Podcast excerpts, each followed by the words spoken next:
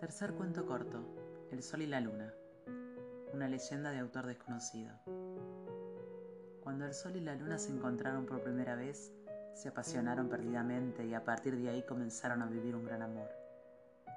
Sucede que el mundo aún no existía y el día que Dios decidió crearlo, les dio entonces un toque final, el brillo. Quedó decidido también que el sol iluminaría el día y que la luna iluminaría la noche Siendo así, estarían obligados a vivir separados. Les invadió una gran tristeza cuando se dieron cuenta de que nunca más se encontrarían. La luna fue quedándose cada vez más angustiada, a pesar del brillo dado por Dios, fue tornándose solitaria. El sol, a su vez, había ganado un título de nobleza, astro rey, pero eso tampoco le hizo feliz. Dios, viendo esto, los llamó y les explicó, no deben estar tristes, ambos ahora poseen un brillo propio. Tú, luna, iluminarás las noches frías y calientes, encontrarás a los enamorados y serás frecuentemente protagonista de hermosas poesías. En cuanto a vos, sol, sustentarás ese título porque serás el más importante de los astros.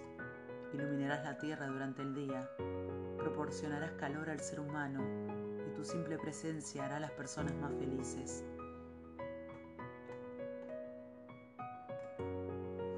Se entristeció mucho más con su terrible destino y lloró amargamente.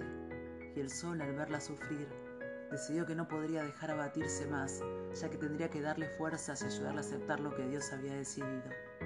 Aún así, su preocupación era tan grande que resolvió hacer un pedido especial a él. Señor, ayuda a la luna, por favor.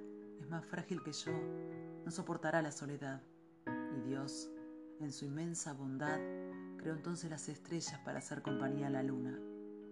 La luna siempre que está muy triste recurre a las estrellas, que hacen de todo para consolarla, pero casi nunca lo consiguen. Hoy, ambos viven así, separados.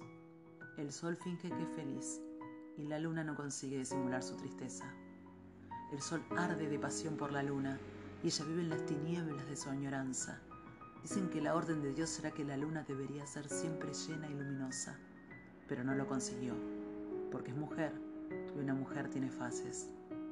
Cuando es feliz, consigue ser llena, pero cuando es infeliz es menguante, y cuando es menguante ni siquiera es posible apreciar su brillo.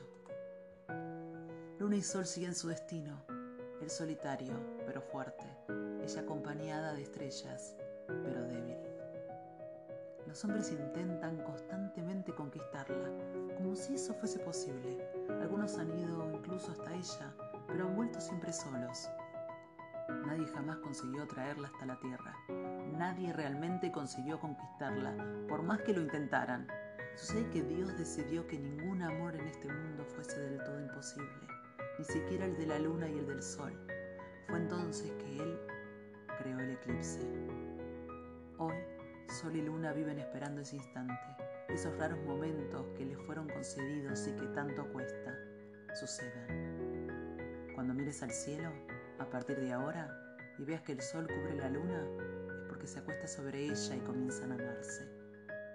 Es ese acto de amor al que se le dio el nombre de eclipse. Es importante recordar que el brillo de su éxtasis es tan grande que se aconseja no mirar al cielo en ese momento tus ojos pueden cegarse al ver tanto amor. Vos ya sabías que existía el sol y la luna, también que existe el eclipse, pero esta es la parte de la historia que no conocías.